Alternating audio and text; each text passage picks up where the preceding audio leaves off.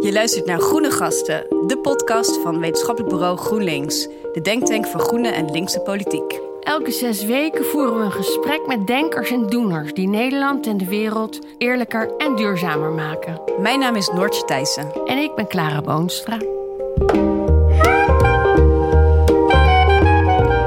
Dat denk ik altijd bij eh, klimaat, uh, klimaatstakingen, klimaatprotesten. Als wij nu met die 40.000 mensen die hier staan ons laten omscholen tot uh, een, een duurzaam beroep, een groene baan, dan kunnen we zo een enorme impact maken. Ik hoor ook vanuit de politiek daar uh, bar weinig om. Terwijl er echt uh, ja, bedrijven staan te schreeuwen om mensen.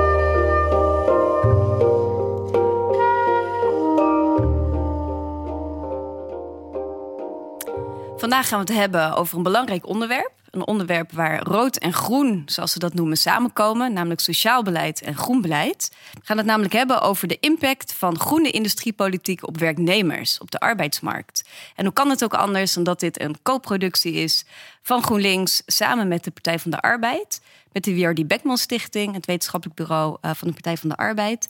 Dus ik zit hier samen met uh, Clara Boonstra, scheidend directeur uh, van de WBS. Wat heb jij met dit thema? nou, best veel eigenlijk. Toen ik erover na ging denken over dit onderwerp, bedacht ik me dat ik. Uh, mijn eerste baan was bij het ministerie van Sociale Zaken op de afdeling arbeidsvoorziening. En dan heb ik het over de hoogtijdagen van de verzorgingsstaat, eind jaren tachtig. En toen had de overheid dus een enorm programma, heel veel beleid voor transities op de arbeidsmarkt. Want die zijn van alle tijden. Toen ging het om de introductie van computers uh, op het werk of heel veel uh, productiewerk wat naar Azië ging.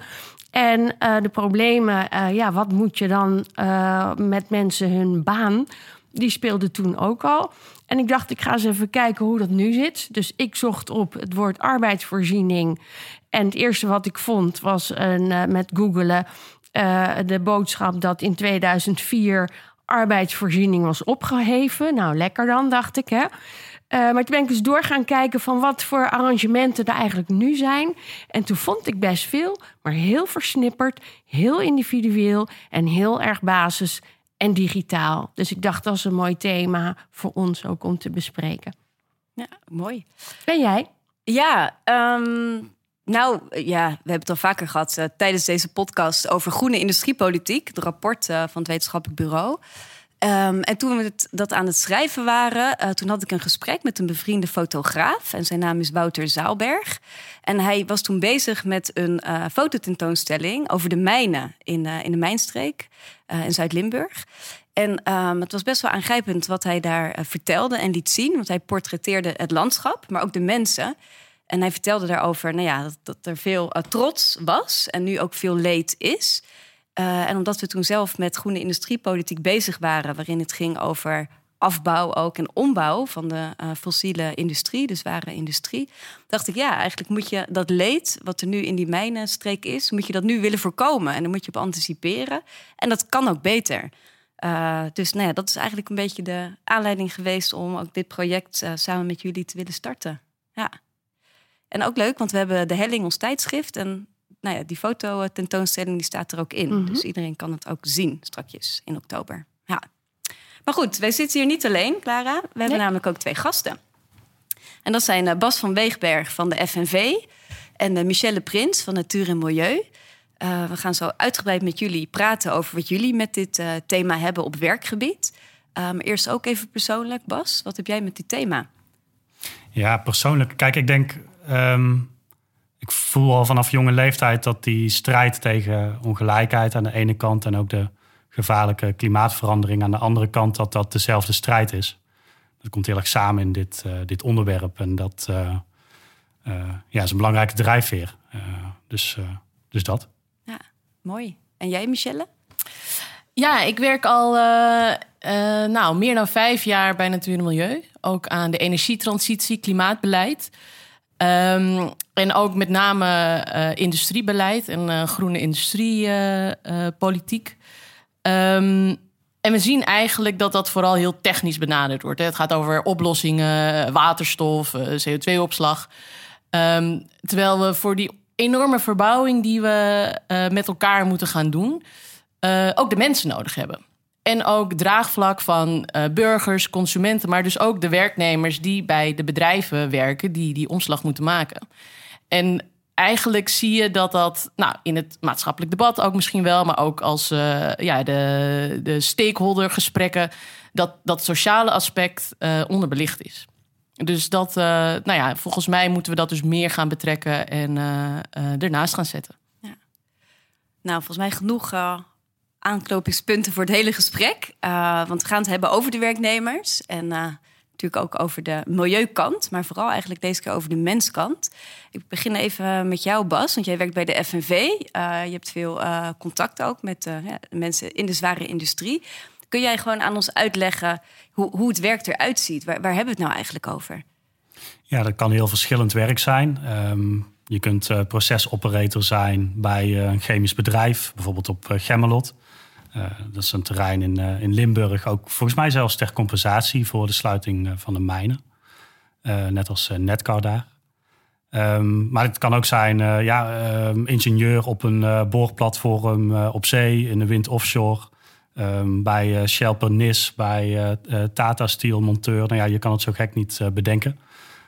heel veel van dat soort technische functies. horen natuurlijk ook kantoorfuncties bij.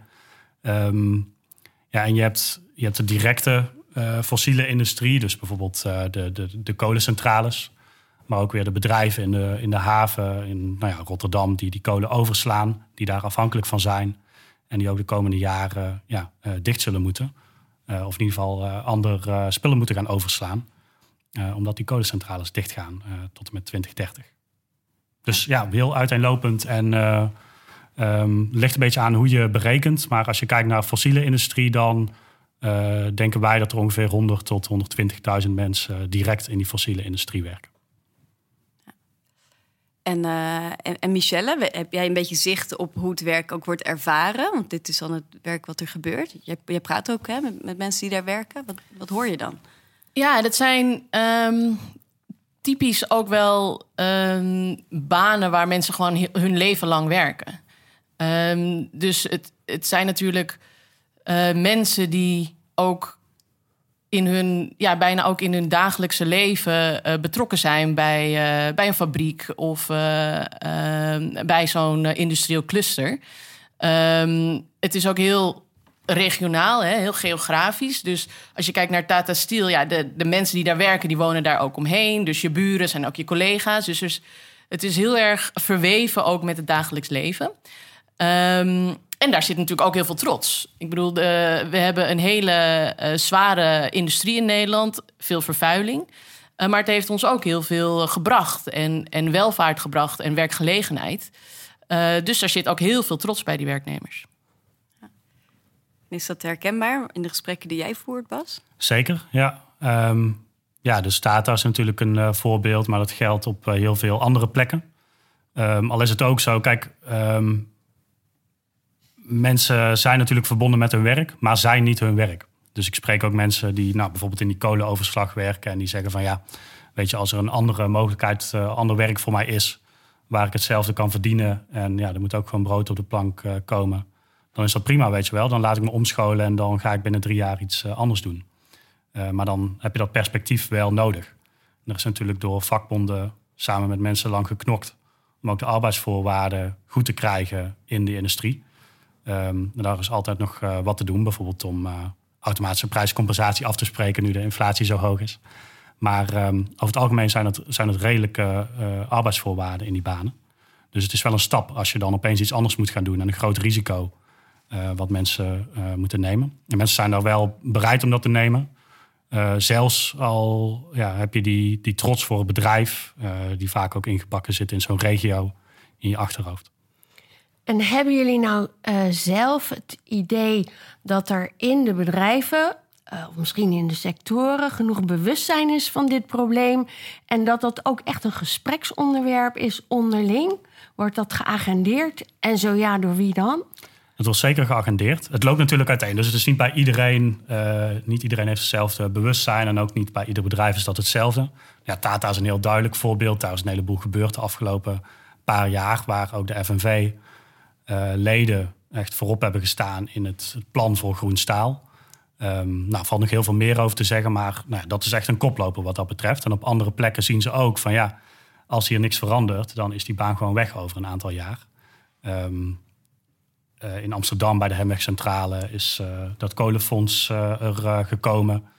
Um, ook, ook, op Gemmelot wordt er nu nagedacht van ja, hoe ziet die toekomst van dat bedrijventerrein eruit?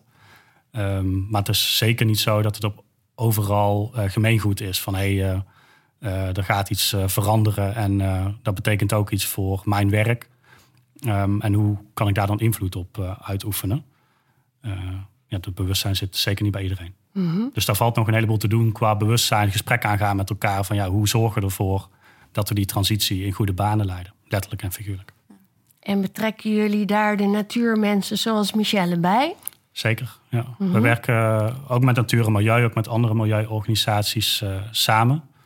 Uh, bij Tata is dat ook gebeurd, is een werkgroep uh, ook geweest, maar is ook met, zeker met natuur en milieu, ook met Milieudefensie, Agenda gesproken. Van hoe kunnen we nou echt voor zorgen dat zo'n plan te realiseren is. En dat het ook daadwerkelijk zorgt voor CO2-reductie.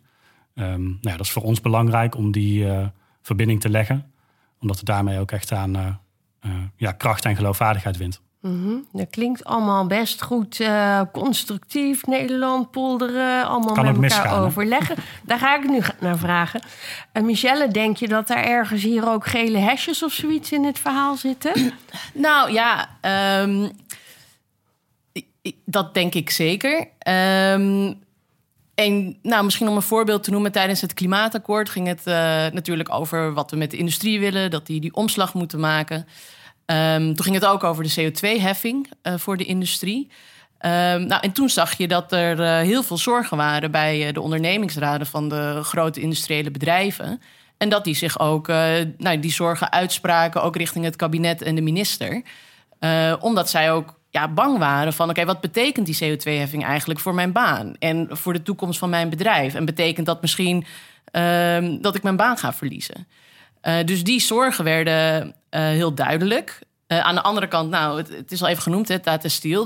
We zien ook dat er zorgen zijn dat bij werknemers... dat een bedrijf niet snel genoeg verduurzaamt. En dat ze dat eigenlijk willen versnellen... omdat ze dan bang zijn dat nou ja, dat ze dan hun baan verliezen omdat er niet snel genoeg verduurzaamd wordt. Dus Um, ja, we zien op, eigenlijk op beide vlakken dat er, dat er die zorgen bestaan. Um, en het is ook bijna een soort paradox. Hè? Um, je, je wil eigenlijk voor het behoud van je baan een soort de business as usual zo lang mogelijk behouden. Maar goed, als die fossiel is, weet je ook dat dat op een gegeven moment afloopt. Dus ja, je kan hem zo lang mogelijk willen behouden, maar je weet dat het, dat het een eindig verhaal is. Dus wanneer maak je dan die overstap? En wanneer, nou ja, wanneer gaat, komt die omslag? En, en wat is het ehm, antwoord daarop? Nou, ik denk dus dat we. Um, dat je ook dus oog moet hebben in de breedte. Hè? In de groene industriepolitiek gaat het vaak om ombouw en uh, opbouw van nieuwe industrieën. Uh, maar we moeten ook oog hebben voor afbouw van die fossiele activiteiten en, en sectoren. En dat betekent niet dat ze morgen meteen moeten stoppen. Uh, maar je moet daar een, een afbouwpad voor schetsen, zodat je dat kan begeleiden, zodat je werknemers kan begeleiden naar ander werk of omscholen of andere regelingen kan doen. Zodat je die schokken eigenlijk in de economie en in die werkgelegenheid uh, voorkomt. Maar dat betekent dus ook, en dat is misschien een, soort dubbele betekenis van een eerlijke transitie, dat dat dat je daar ook eerlijk over moet zijn dat die fossiele activiteiten worden afgebouwd. En dat je daar dus ook uh, aandacht voor hebt. En niet zegt van ja, we weten dat dat afbouwt, maar goed, de markt doet dat. En dan, nou ja, dan krijg je volgens mij die gele hesjes. Ja. En over welke periode hebben we het dan? Uh, tien jaar, vijftien jaar? Ja, dat verschilt per, per sector, bedrijfstak. Want eh, we, kijk, we weten bijvoorbeeld met die kolensector, dat is gewoon, dat stopt per 2030. En daar is nu natuurlijk uh, op korte termijn zijn er nog wat uh, schommelingen in met uh, de centrale in Rotterdam. Um, maar je ziet dat daar eigenlijk veel te weinig vooruit gedacht wordt. Hè? Dus, oh ja, nou ja, de Hemwegcentrale moet dicht. Um, nou ja, laten we dan maar praten over een kolenfonds voor die Hemwegcentrale. Nou, dan moet de Onyx Riverstone Centrale in Rotterdam dicht. Ja, zijn daar weer gesprekken over. Terwijl we weten ja, uh, over acht jaar is het allemaal klaar. Dus laten we nu gewoon één nationale regeling afspreken. Die alle medewerkers bij die bedrijven in de kolenketen garandeert dat zij een toekomst op, op kunnen bouwen en niet tussen wal en schip vallen. Ehm, maar die duidelijkheid, die eerlijkheid, die Michelle ook noemt, die, ja, die mist eigenlijk politiek. En dat heb je wel nodig. Ook een, een pad van oké, dit zijn inderdaad die afbouwsectoren. en ik snap dat niet alles um, ja, helemaal hard te maken valt. Maar je hebt daar wel een, ja, een beeld van nodig. En dat uh, ja, duurt wel erg lang voordat dat vanuit de politiek komt. Dat is interessant, hè? Want je vraagt eigenlijk om een grote regisseur... die dan vervolgens uh, uh, mensen zelf in de uh, ofwel in de bedrijven die veranderen, zelf moeten veranderen, kunnen veranderen, ofwel in de mensen die een transitie naar een andere sector moeten maken. Dus een grote regisseur die dan al die processen eigenlijk kan faciliteren. Of denk je dat die grote regisseur, de politiek, daar ook de, echt de regie en de leiding in moet nemen, kan nemen, de overheid die wij nu hebben? De overheid die wij nu hebben, dat weet ik niet. Uh, de overheid die ik zou willen wel.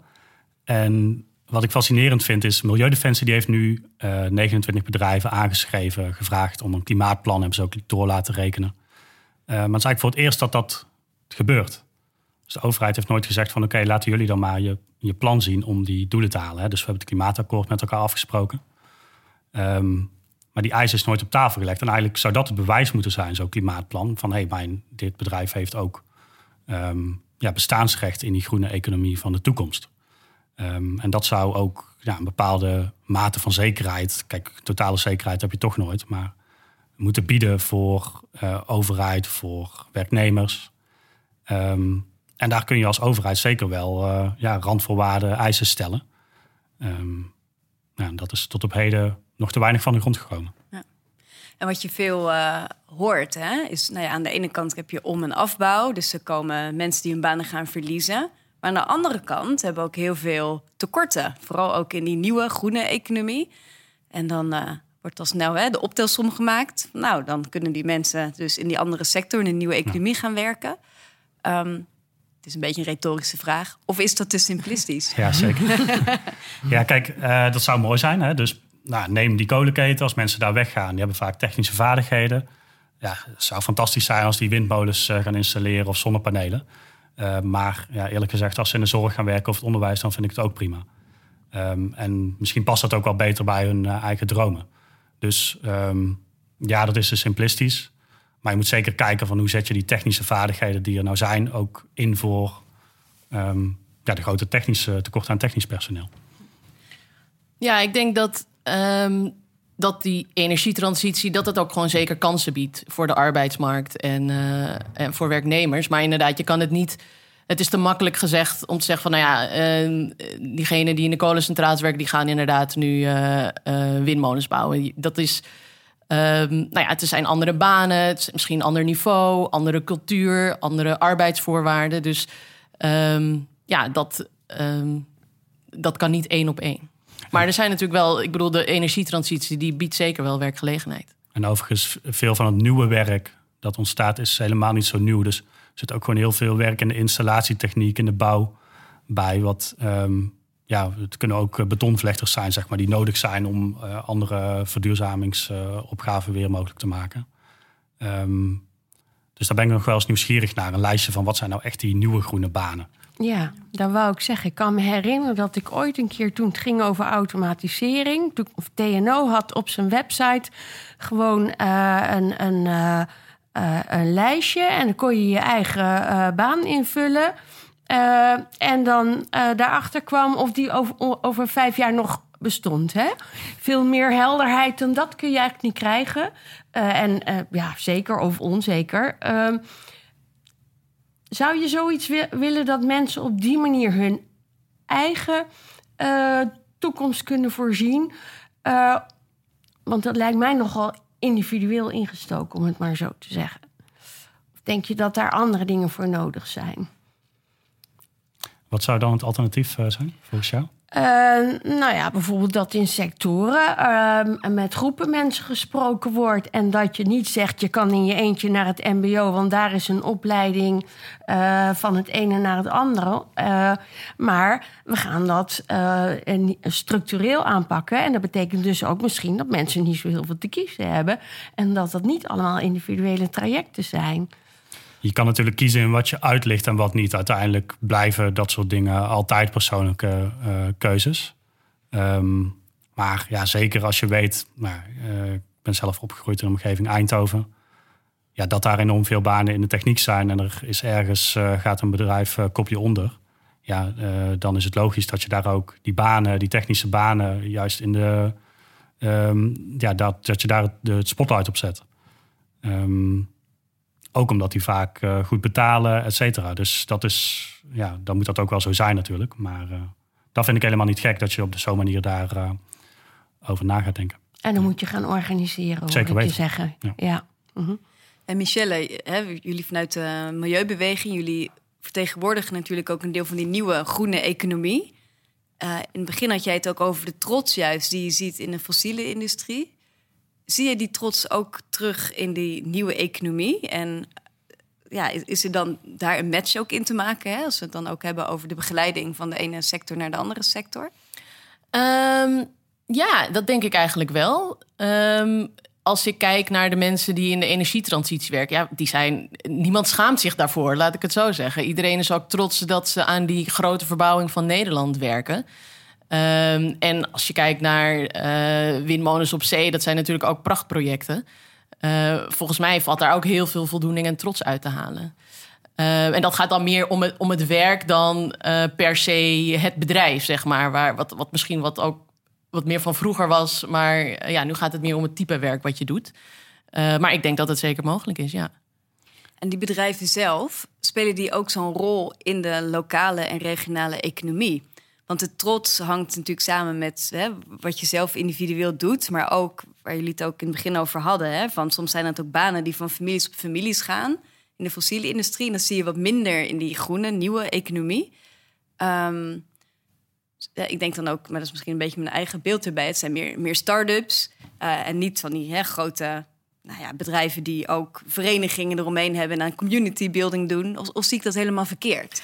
Nee, ik denk dat daar wel een, een verschil in zit. Maar ik denk ook dat, um, nou ja, als je kijkt naar geen, de verschillende generaties, dat, um, dat die daar ook juist weer hun trots uithalen om bij zo'n uh, start-up te werken.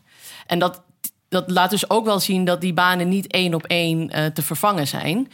Uh, en dat er ook wel een match in gevonden moet worden. Want nou ja, als jij wel uh, 30 jaar uh, bij een fabriek hebt gewerkt en die moet sluiten, ja, dan kan je wel zeggen, nou, je kan bij een hippe start-up werken, maar dat geeft misschien helemaal geen voldoening. Dus dat, dat zijn dus de, de aandachtspunten waar we goed naar moeten kijken.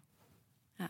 Dat wordt vaak ook wel te makkelijk geroepen. Hè? Van ja, weet je, mensen verliezen hun baan en veranderingen zijn van alle tijden. En er zijn toch grote personeelstekorten. Dus mensen komen wel aan de bak, maar dat is veel te macro gedacht. Dus je moet echt gaan kijken naar wat heeft nu zo'n individu of zo'n groep individuen bij een bedrijf um, echt nodig. En dat, dat vraagt echt iets van, nou ja, ook van ons als uh, vakbonden, van sociale partners, werkgevers.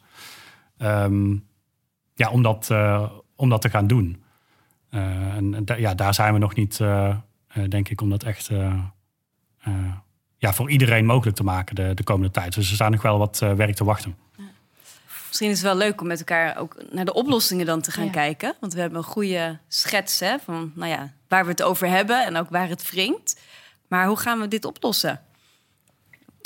Nou ja, één belangrijke heb ik eigenlijk al genoemd. Dat is wat mij betreft een soort nationaal kolenfonds of transitiefonds of uh, werkgarantiefonds. Verzin er een leuke naam voor.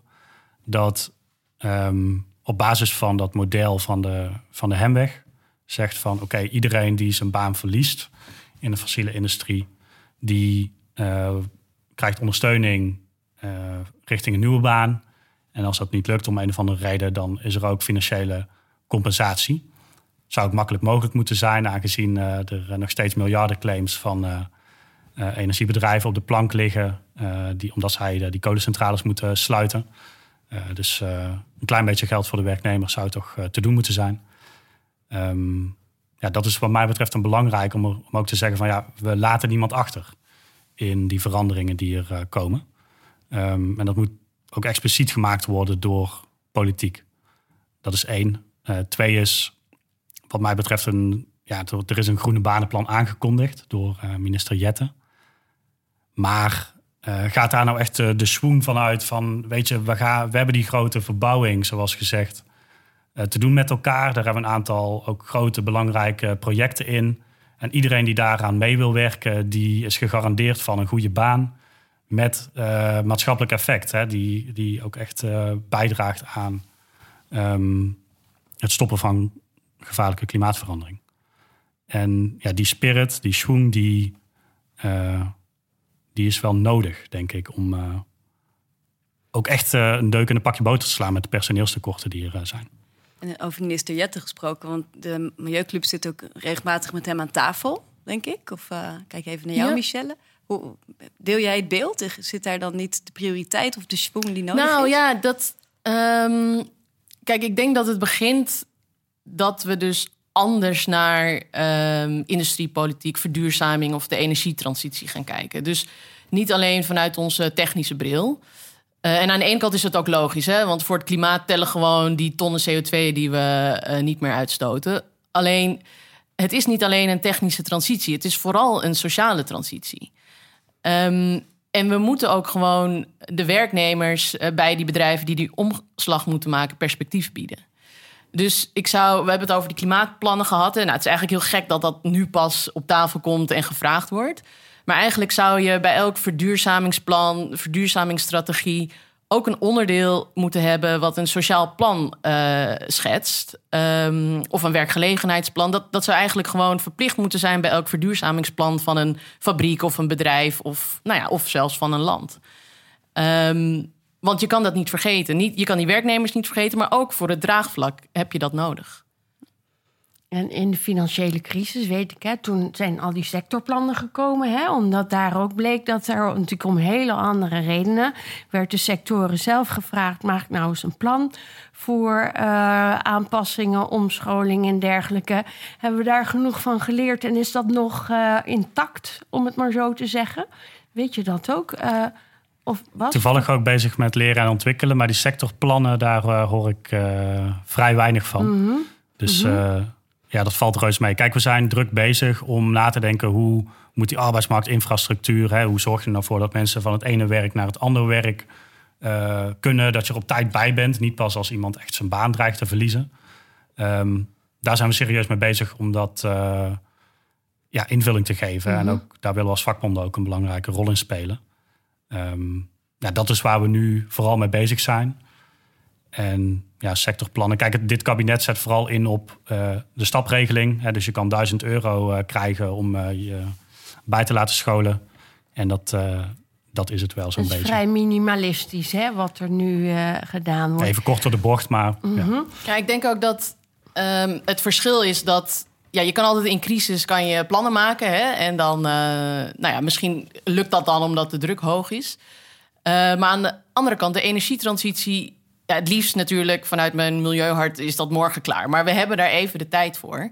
Dus je kan ook um, nou, wat, dus anticiperen. En je kan ook de tijd nemen om te bedenken... oké, wat gaan we dus uh, doen aan sociale regelingen, uh, fondsen? Uh, wat, wat gaan we als land doen? dus ja, je kan ook daar de tijd voor nemen... omdat de energietransitie ook niet van vandaag of morgen geregeld is. Dus dat zou misschien ook wel um, een beetje comfort bieden, misschien aan het kabinet. Van Mhm. mm -hmm. ja, weet je, we hebben dat ooit in crisistijd gedaan. Nou, nu hebben we meer de, langer de tijd. Mhm. Mm -hmm. Dus uh, aan de bak. En wie ja. betaalt daar dan voor? Want hè, dan, als je het hebt over scholingsfondsen bijvoorbeeld, is dat de overheid? Of moet je als overheid misschien wel zeggen: Goh, hè, uh, grote vervuilers, um, jullie willen subsidie hè, om de transitie te maken. Nou, ja, er komen ook miljarden subsidies, uh, uh, worden weer verdeeld uh, dit najaar. maar als voorwaarde stellen we dan dat jullie bijvoorbeeld met een, een sociaal plan komen. Um, ja, zodat de rekening ja. ook eerlijk wordt verdeeld. Ik zoek ook een beetje naar hè, wie, wie, betaalt.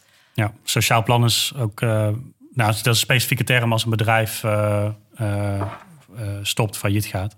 Maar um, kijk, het is zeker niet gek om van die grote bedrijven dat te vragen. Uh, er staat, uh, wat is het, 22, 23 miljard klaar voor de maatwerkafspraken. En dat je daar harde eisen aan kan stellen aan de sociale en groene kant. Dat um, ja, ligt voor ons voor de hand. Hebben we ook samen met milieuorganisaties naar voren gebracht richting het kabinet. Dus ik hoop dat ze daar een beetje naar luisteren. Dat zal blijken de komende tijd. Um, dus dat is helemaal niet gek. En er, er is ook al heel veel. Hè. Er zijn best wel wat regelingen. Er, is, er, er zijn opleidingen. Mm ONO-fondsen doen dingen. Um, maar het probleem is, ja, mensen moeten ook um, ja, voelen, daar, moeten daar warm voor worden. En dat gaat niet uh, vanzelf. En daar is een postbus, hoeveel is het? Postbus 51 mhm. Mm -hmm. uh, nou ja, dat zou wel een goede stap zijn, maar ook dat is niet uh, genoeg. Um, ja, en daar heb je echt veel meer van nodig. Dat viel mij inderdaad ook op dat er heel erg veel is, maar dat het enorm versnipperd is. Uh, dat het vaak bij grote MBO-instellingen is ondergebracht, maar gewoon maar als een van de studies die je kunt doen.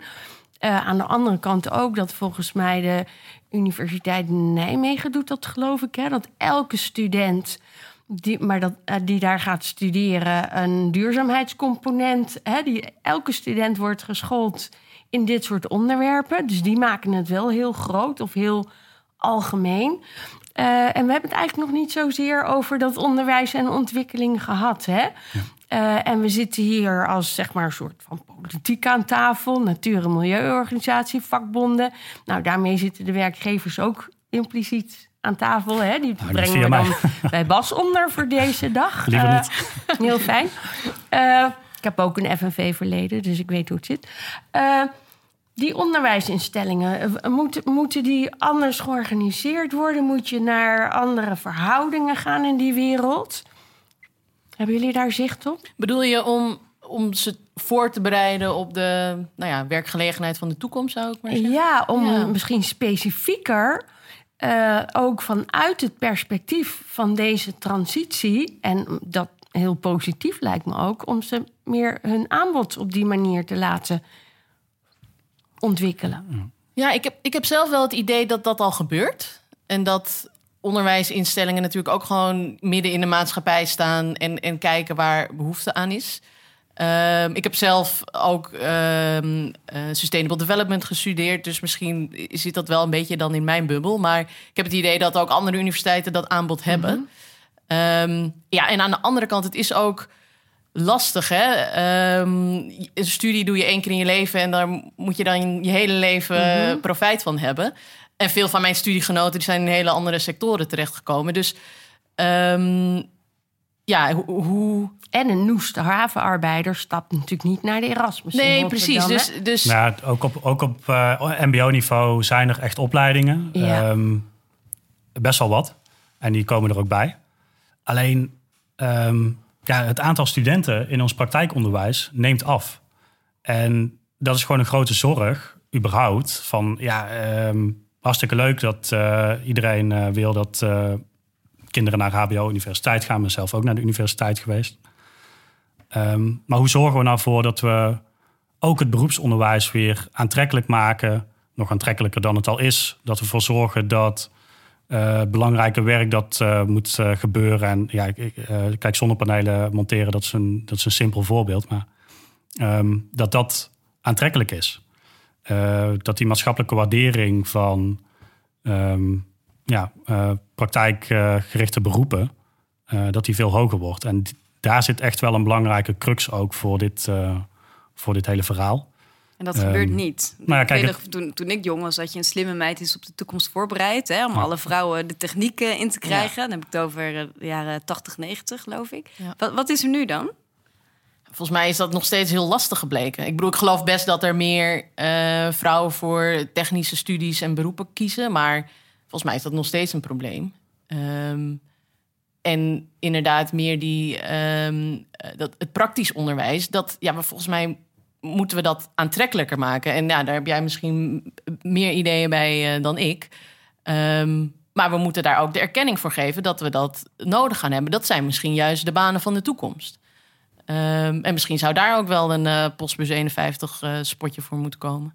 Ja, dus ik, ik denk wel eens, en nou ja, dat is misschien niet zo netjes, maar dan denk ik altijd bij klimaat, klimaatstakingen, klimaatprotesten. Um, zijn enorm veel generatiegenoten. Ik ben zelf 25 die daar staan. En misschien moet ik mezelf ook aantrekken en iets anders gaan doen. Maar dan denk ik van ja, als wij nu met die 40.000 mensen die hier staan ons laten omscholen tot uh, een, een duurzaam beroep, een groene baan, dan kunnen we zo een enorme impact maken. Misschien nog meer dan, uh, dan hier op dit protest, wat ook nodig is, daar niet van. heel hard nodig is. Maar um, ja, dat, dat idee, dat zie ik. dat zie ik te weinig terug. En ik hoor ook vanuit de politiek daar bar weinig om. Terwijl er echt ja, bedrijven staan te schreeuwen om mensen de opleidingen zijn er, ONO-fondsen hebben genoeg middelen om, dit, om hier ook een flinke duw in de rug aan te geven. Um, ja, waarom gebeurt het dan niet? Ja, er gebeurt heel veel. Er wordt veel aangeboden. De vraag is natuurlijk ook, hè, wie staat erop? Dat hoor ik jullie een beetje zeggen. Um, maar als we nou in die bedrijven zelf kijken, hè, want werknemers die daar werken, uh, nemen soms ook het heft in handen. Dat hebben we bij Tata Steel uh, gezien. Die hebben zelf gevraagd om, een, uh, ja, om de transitie te maken richting een bedrijf. Bij andere bedrijven, onder andere Dow, die hebben zich juist gekeerd tegen die CO2-belasting uit angst hè, dat, dat, nou ja, dat het hoofdkantoor die niet in Nederland gevestigd is, dan ook niet meer gaat investeren in Nederland, waardoor je hè, uiteindelijk je baan verliest. Um, nou, bij beide voorbeelden vind ik het interessant dat de werknemers op een gegeven moment gaan opstaan en iets gaan vragen. Wat, hoe kijken jullie aan naar, naar zeggenschap bijvoorbeeld van werknemers binnen die bedrijven? Hoe, hoe kan dit beter? Ja, ik denk dat, um, dat we ze veel meer moeten gaan betrekken. En dat ook uh, bedrijven er goed aan doen om de mensen van de werkvloer te betrekken, zeg maar. En ik word ook ehm, wel eens gevraagd bij bedrijven: Nou, kan je een presentatie geven voor het managementteam? Want die hebben een uh, blik van buitenaf nodig. Nou, dat, uh, dat doe ik graag. Maar het liefst praat ik ook met gewoon de mensen op de vloer. Want uiteindelijk moeten die ook mee. Um, en nou, dat besef merk ik ook wel bij bedrijven dat dat steeds vaker komt. En dat uh, het helpt dat nu duurzaamheid ja, eerder was dat gewoon, je had één duurzaamheidsmanager en die zat in een kantoortje ergens uh, apart. Uh, maar nu wordt duurzaamheid veel meer in alle aspecten van de bedrijfsvoering verweven. ja, en dan krijg je ook ehm, de mensen, de, alle werknemers mee. En op zich, duurzaamheid is ook wel echt super besmettelijk. Dus als je daarmee in aanraking komt, ja, dan gaan ze denk ik ook wel meer ermee voelen en, en ook misschien harder daarvoor lopen. Ja. Eén is denk ik ook medezeggenschap. Daar zitten al ook gewoon handvaten om um, ja, werknemers medezeggenschap te geven over duurzaamheid. En ja, daar is niet iedereen zich bewust van. Niet in management en ook niet alle mensen in de ondernemingsraad. Dus daar zijn we zelf ook mee bezig om dat te stimuleren. En twee is ook echt ja, die, die zeggenschap, het, heft in eigen hand nemen, het meer proactief. Um, nou ja, het voorbeeld Tata is genoemd. En ervoor zorgen dat mensen ja, voelen van dit is niet alleen een bedrijf van die CEO van de directiekamer.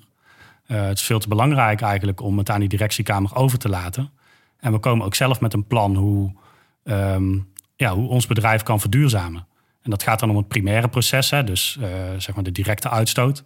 Maar het kan ook om uh, ja, kleinere dingen als duurzame broodjes in de kantine of een goede fietsregeling zijn. Um, en ervoor zorgen dat je ja, via je vakbond op andere manieren um, inzet. En daar zijn ja, echt genoeg middelen voor om dat te doen. Data werd even genoemd, maar Michelle, misschien kun jij heel kort uitleggen wat daar is gebeurd. In de hoop dat hè, andere werknemers luisteren en denken: hé, hey, wij, wij, gaan dit ook doen bij ons bedrijf. um, ja, uh, nou, en, en was vul me aan hoor. Um, er was er eigenlijk een, een groep bestaande uit um, nou, FNV-mensen, ehm, maar ook uh, oud-werknemers van uh, Tata Steel. Um, die eigenlijk een plan voor groen staalproductie hebben uh, opgesteld en ook gepresenteerd. waarbij ze eigenlijk de verduurzamingsstrategie gingen versnellen. En dat hebben ze gedaan uit zorg van Ehm, nou ja, als we dit niet gaan doen, dan wordt er inderdaad niet meer geïnvesteerd. En dan, uh, ja, dan houdt het een keer op in Amuiden. Dus ze hebben dat eigenlijk gedaan ja, uit behoud van, uh, van Tata Steel daar in, in Emuiden. Um, en ze hebben daar support voor gezocht bij de milieubeweging uh, en ook breder, wetenschappers. en uiteindelijk hebben ze nou ja, samen met Tata Steel dat plan ja, dieper geanalyseerd. Um, en heeft Tata Steel mede op basis daarvan besloten om nou ja, dat plan ook gedeeltelijk te gaan volgen. En nu nog zorgen dat het uitgevoerd wordt. Ja, nee, zeker. Dat, dat is een tweede. want het is ook wel een uh, spannend plan, om te zeggen. Uh, met veel onzekerheden. Dus nou ja, de, ik zie ook de rol van de milieubeweging heel erg om te zorgen dat uh, nou ja, wat er nu gepresenteerd is en wat er als doelstellingen worden genoemd, dat dat ook gehaald wordt. En dat we ook daadwerkelijk die CO2-reductie gaan bereiken. En hier zie je dat onder druk wordt alles vloeibaar. Hè? Bij Tata Steel letterlijk zelfs natuurlijk. Maar is die druk uh, noodzakelijk om die actie te krijgen in jullie ogen? Dus eigenlijk moet je de hele tijd bedrijven, zowel de werkgevers als de werknemers, onder druk blijven zetten. Ja, 100 procent. En daar heb je denk ik een sterke vakbeweging voor nodig. Kijk, bij Tata zijn gewoon heel veel mensen lid van de FNV. Ook al een paar van het CNV. Uh, eh, en uh, ja, daar zie je van als vakbeweging dan in actie komt, uh, samen met milieubeweging, ja, dan gebeurt er ook echt iets. En ja, uh, ik wil niet alleen maar promotie maken voor, uh, voor de vakbond, maar um, het is wel echt een belangrijk instrument voor werkenden om uh, ja, die verandering af te dwingen. dus je hebt ook een hoge organisatiegraad, hoog aantal leden nodig om, um, ja, om die impact te maken. Um, en dan nog moet je actie voeren. Soms is de dreiging van actie al genoeg, maar soms moet je echt actie voeren. Uh, want we weten gewoon, dat heeft de geschiedenis uh, talloze keren bewezen, dat als dat uh, niet gebeurt, ja, dan blijft het stil uit de directiekamer. Denkt de politiek ook, het zal wel goed wezen. En dan zijn we opeens tien jaar verder en is het ja, en is te laat. gebeurd. Ja. Nee, en ik denk ook dat het, het, het mooie is en wat ik hoop wat andere bedrijven ook kopiëren, is dat, weet je, die de energietransitie, die klimaatopgave, is natuurlijk niet alleen iets van de milieubeweging of alleen iets van het bedrijf of, of van een werknemer. Dat is, het gaat iedereen aan. Dus je wil ook um, nou, een gedragen plan door iedereen, uh, wat ook gezamenlijk uitgevoerd kan worden. En dat is denk ik uh, hoe we deze uitdaging aan moeten gaan met elkaar. Ja. Dan is de politiek natuurlijk ook aan zet hè, om plannen te laten landen. Um, laten we eerst heel even stilstaan bij het lokale niveau. Uh, het zijn misschien ook wel lokale politici hier of wethouders die meeluisteren, die ook wel willen weten van wat kan ik nou doen. Uh, en daarna gaan we uh, de vragen jullie stellen als jullie zelf uh, minister zouden zijn. maar eerst lokaal. Bas, wil jij eerst antwoord geven op de vraag wat je als lokale bestuurder of politicus kan doen? Ja, ik zou eerst in beeld krijgen, oké, wat voor werk is er überhaupt nu in mijn gemeente? Um, hè, dus qua industrie, welk werk gaat er mogelijk verdwijnen? Wat voor plannen hebben die bedrijven eigenlijk?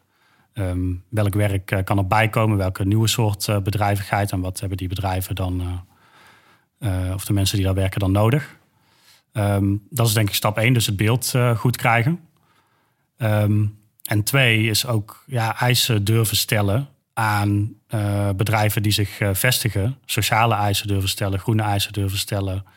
Um, bijvoorbeeld als het gaat om bij het uitgeven van uh, bedrijventerreinen of nieuwe gronden of wat dan ook. Uh, daar heel scherp in te zijn. Um, dat is denk ik uh, tweede. En, en um, ja, vooral ook als je dan op bezoek gaat bij bedrijven, zorg ervoor dat je niet alleen inderdaad met de management lagen spreekt, maar ook gewoon met mensen van de werkvloer. dat zijn vaak ook de mensen die echt in je gemeente wonen. Uh, die precies weten hoe het eraan uh, toe gaat. Kunnen vaak ook heel goed inschatten van hoe kansrijk is het nu, zijn bepaalde technieken nu. Um, ja, dus praat met de mensen om wie het gaat, is een cruciale. mooi. Ja, ik sluit me heel erg aan bij dat laatste. Ga echt in gesprek met de mensen, met de werknemers um, in, in de regio. Um, Nou, tijdens het klimaatakkoord hebben we een keer uh, samen met Greenpeace uh, de ondernemingsraden ook uitgenodigd. Op, uh, op de boot van Greenpeace. En daar het gesprek aangegaan met: oké, wat willen we nou eigenlijk en wat betekent deze CO2-heffing? Nou, en toen was het ook van, oh, maar eigenlijk willen jullie gewoon hetzelfde. En jullie willen ons helemaal niet wegjagen. En nee, en we hebben dat ook nog nooit gezegd. Maar dat is allemaal gebaseerd op beeldvorming. Um, en door gewoon het gesprek met elkaar aan te gaan, ja, kom je gewoon tot elkaar en kom je er dus achter dat je, dat je hetzelfde doel hebt. Dus ik denk dat dat gesprek uh, en ook, nou ja, gewoon het, het weten van alle zorgen die er spelen, uh, dat dat heel belangrijk is. Oké, okay, en dan uh, de vraag die we eigenlijk altijd stellen in deze podcast. Want weinig is zeker in het leven, behalve dat GroenLinks en de PvdA samen in een regering gaan komen. En uh, stel ooit. dat jullie minister worden, ooit. Misschien wel uh, sneller dan we allemaal denken, gezien de huidige crisis, de politieke crisis waar we in zitten. Michelle, stel, hè, jij wordt dan minister van Economische Zaken en Klimaat, of gewoon klimaatminister.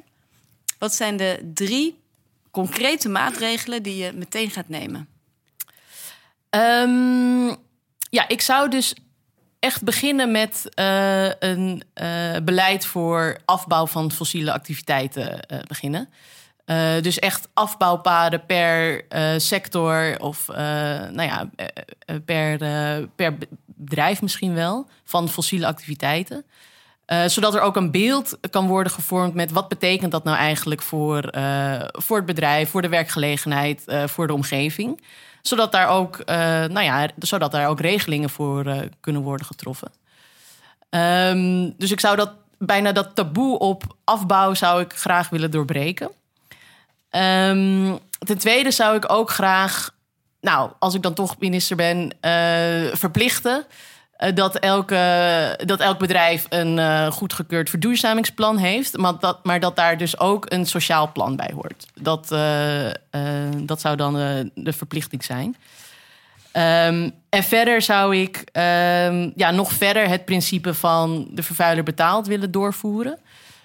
omdat dat een eerlijke en effectieve maatregel is. En dat daardoor ook duurzame alternatieven ruim baan kunnen krijgen. Uh, waardoor er dus ook ja, veel beter zicht uh, komt op, nou, wat is, wat, wat is die nieuwe industrie? Wat, wat is de industrie van de toekomst? Um, en daar naartoe werken. Ja, eigenlijk hoor ik dat ze nog heel veel niet weten, hè? dat ze nog heel veel uh, kennis ontbreekt. Ja. ja.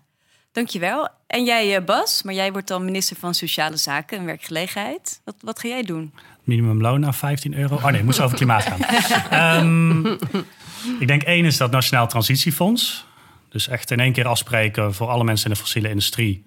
Uh, we laten jullie niet achter en we, we helpen jullie naar ander werk. En als het niet kan, is er compensatie. Dat is één. Twee is een echt groene banenplan. Uh, waarbij ook echt concrete projecten zitten, gestuurd door de overheid met garantie op goed werk.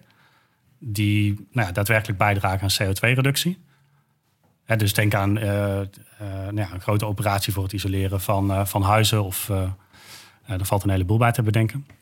En drie hebben we het nog niet echt over gehad, maar is toch het terug in handen nemen van um, ja, cruciale energie- en warmte-infrastructuur. daar begin ik me steeds meer zorgen over te maken. hoe dat ja, de liberalisering van de energiemarkt uitpakt. Kun je dat iets meer uitleggen? Het ja, klinkt een beetje abstract er worden nu natuurlijk enorme winsten gemaakt uh, in de energiemarkt. Um, de overheid heeft er ook al baat bij, maar uh, er gaat, uh, vloeit ook een heleboel naar, naar aandeelhouders. een aantal jaren terug is veel geprivatiseerd. En daardoor verliezen we ook de controle, democratische controle, um, ja, op iets wat, wat echt een, ja, een essentieel goed is. überhaupt in onze samenleving, maar zeker ook natuurlijk voor die transitie. Um, dus ik zou zorgen, zeggen van ja, neem um, die bedrijven uh, weer terug in uh, publieke handen voor zover dat gaat. In Eindhoven en Groningen uh, zijn daar al veelbelovende tekenen voor. die hebben namelijk gezegd, we gaan ons eigen warmtebedrijf oprichten. Um, nou ja, dat vind ik heel interessant om te zien hoe dat gaat uitpakken. En ik hoop dat dat andere, van de lokale politici die luisteren, dat het anderen inspireert. Mooi thema voor een nieuwe podcast volgens mij. Hè? Leven de nutsbedrijven en hoe uh, richten we ze weer opnieuw in? Uh, en ik heb al helemaal zin in dat uh, kabinet met jullie erin. Ik kan niet wachten. ondertussen gaan wij ook samen met dit project. We hebben allebei een tijdschrift, De Helling en SND. En daarin publiceren we gezamenlijk artikelen over dit onderwerp. En ik heb ook nog een save the date voor in je agenda. 14 oktober gaan we met allerlei ja, hoe moet ik het zeggen, stakeholders. Allerlei organisaties en mensen die een belang hebben bij dit onderwerp. En eigenlijk is dat dus iedereen. Gaan we een bijeenkomst houden waarin we eigenlijk plannen. Uh, ons plan presenteren, hoe dit goed aangepakt moet worden. en we zien jullie daar graag natuurlijk en nog veel meer mensen. En dan krijgt iedereen binnenkort een uitnodiging van een. Zeker, ja. Op onze website komt er straks meer informatie over. Dus luisteraars, hou onze website en onze socials in de gaten. Want jullie zijn allemaal welkom op dat evenement. Het zal in Utrecht plaatsvinden op een hele mooie locatie. Namelijk bij de Stadstuin in de Werkkathedraal. Dat is een hele mooie oude industriegebied. Dus zo uh, blijven mooi in het thema. Ja, en dan zijn we over zes weken weer terug met de volgende podcast. En die podcast zal gaan over een heel ander thema, namelijk over discriminatie. Dus daarover later meer. Ja. Tot dan. Dank jullie wel. Graag gedaan. Dank.